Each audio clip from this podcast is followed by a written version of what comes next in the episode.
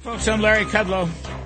And we're going to bring in one of my favorite pundits, Joe Concha, media politics columnist for The Hill and a Fox News contributor and the author of a very good book, Come On Man, The Truth About Biden's No Good, Horrible, Very Bad Presidency and How to Return America to Greatness. It's such a great title, Joe. Just really a great title. Uh, Joe Concha. All titles. It's no longer Moby Dick, right? You have to have like a paragraph for a title these days. I know. It's, it's, just wonderful.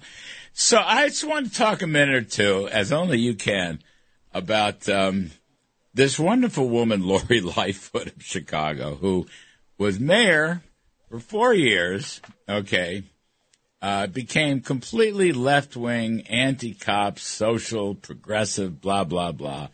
But the part that lo- I love the most is that she got 17% of the vote. This is the incumbent. Got se- and then she promptly said she was a victim. And it wasn't about crime or the economy or anything, taxes. It was about uh, her gender, uh, her color of her skin, uh, and other, shall we say, woke attributes. All right. It, she's a victim, Joe.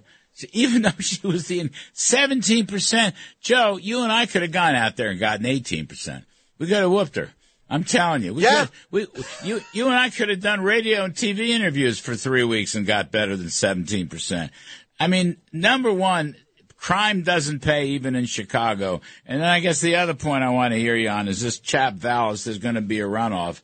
Uh, is he the solution? They're actually going to fix this, uh, crime wave in Chicago. The answer to the second question is no, because I see that in real time with Eric Adams in New York. He was mm. supposed to be, you know, the ex-cop Yep. who's going to come in and things are going to change because de Blasio was for defunding the police. They defunded New York City's police department by $1 billion. 4,000 cops resigned last year, but they didn't stop being police officers. They just went to go work in places like, I don't know, Florida, where they're actually treated well, mm. incentivized. They feel like leaders have their back. So whoever comes in, until you get a Republican in there again, quite frankly, uh, I, I don't see things changing very much in Chicago because it's just lather, rinse, repeat with, you know, thousands of people being shot. And, and this is a great city, Larry. I, I don't know if you knew this, but I'm a huge Cubs fan.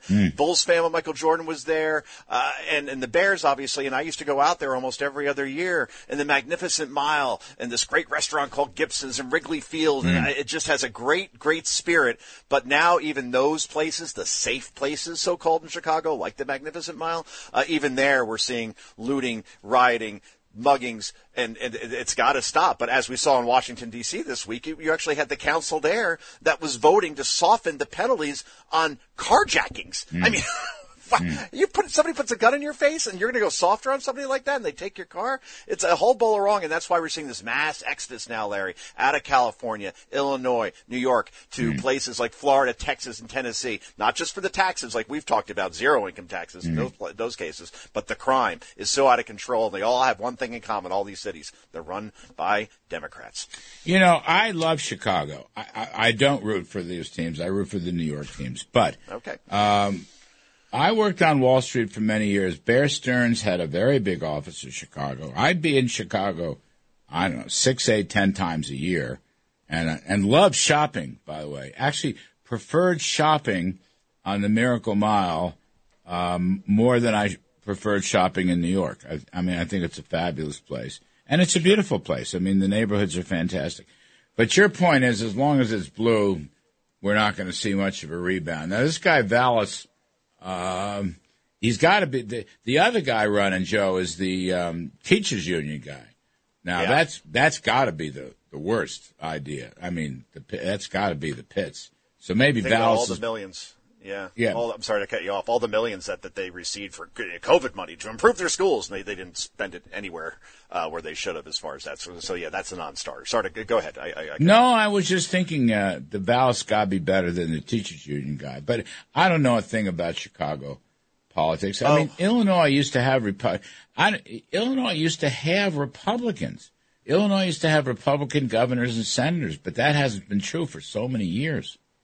Abraham Lincoln, I believe, is probably the biggest Republican he came out of Illinois, right? Well, we Uh, had yeah. Everett Dirksen was a Republican. I mean, they had they had Republicans, but they don't have them anymore. They it's don't. pathetic. It, it, the choice is left now after Lightfoot. And I looked it up, by the way. You, you realize that she won with 73% of the vote. So she went from 73 to 17. I mean, I How find much support is that? I love that. I just think I should have thrown my hat in the ring. I think uh, Mayor Kudlow could have worked, but then you wouldn't be able to do the show anymore and wouldn't be able to see Mark Simone and me on set every week. So there, there are pros and cons to all of this. I could have had eighteen percent. Oh God! And, but this Vallas guy, it, it's the he's like the tallest midget in the room, right? Oh, yeah. uh, the skinniest kid at fat camp. Like it's like the worst of the best options, so to speak, or the best of the worst options. So I, I, I'm unfortunately don't see much changing there, and they're going to lose all that tax revenue of people moving out, of companies moving out, right? Uh, there was a big one that just moved recently to Miami. Hmm. Uh, big, big uh, uh, Republican donor. I should remember this. Oh, the uh, the hedge fund guy.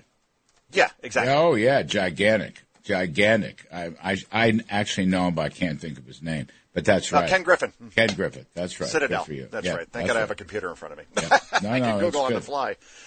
But you're saying uh, you're also saying that Eric Adams here in New York's not getting it done either. No, it's, all the all the numbers show that, right? I mean, double digit increases in crime from the year before. Adams has had a full year. I talked about the resignations before, morale being at an all time low. You can't go in the subway, Larry, without.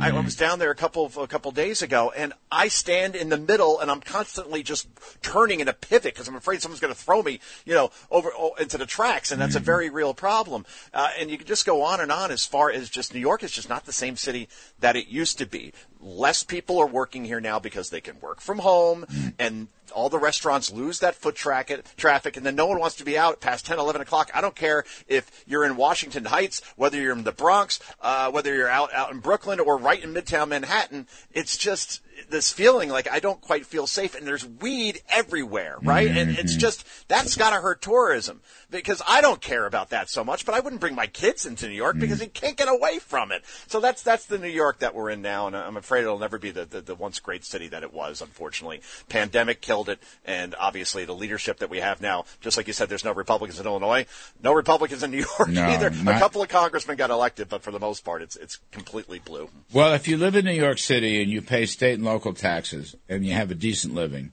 your top tax rate is 14.8%. That's not including federal. If you live in Miami, your top tax rate is zero. what do you think of that? Zero. I mean, that's yeah. important. That's, that may not be the whole story, but that's an important part of the story. And, you, You know, know, yeah. I mean, really, you you just have to. New York is not competitive, and it ain't just Florida, right? It's it's the Carolinas, it's Georgia, it's Texas, it's Virginia. Now, Virginia, uh, Youngkin's cutting taxes in Virginia. Um, it's the Midwest, except not Illinois. Um, Kim Reynolds slashing taxes, and I, I'm just saying, why is it these people don't understand that? I don't get it. I- it's not safe, and you have to pay too much money to the government every day. And, and did you see Alexandria Ocasio Cortez yesterday celebrating the anniversary of when she made sure that Amazon wasn't coming Mm. to her district in New York? Right. Twenty-five to forty thousand jobs, and I'm not talking the fifteen dollar an hour variety. An average salary of one hundred and fifty thousand dollars, Mm-hmm. and she celebrates the fact that she kept that evil corporation out. Meanwhile, she says, "Boy, that three billion dollars in tax subsidies. Why are we giving that money away? We should be putting that towards infrastructure." She thinks it comes from like a magic pot of three billion dollars has to be sitting around and we could spend it here instead of spend it there. Doesn't understand that there would have been twenty-seven billion dollars in in new tax revenue that would have been generated as a result of this company moving there, making New York a major technical hub, by the way, and other companies being encouraged to come here. But those are your leaders who, who think that the government solves all problems instead of great corporations like Amazon. And she blamed her staffer for not paying for that stupid dress. Tax the rich people. right. That was Yeah. another one. Joe Concha, thanks for a couple minutes today. We love hearing you. Folks, I'm Larry Kudlow. We're going to take a quick break. On the other side of the break, we're going to talk about the stock market. The Kudlow Trust wants good stocks, but the Kudlow analysis says, well, might not be so easy.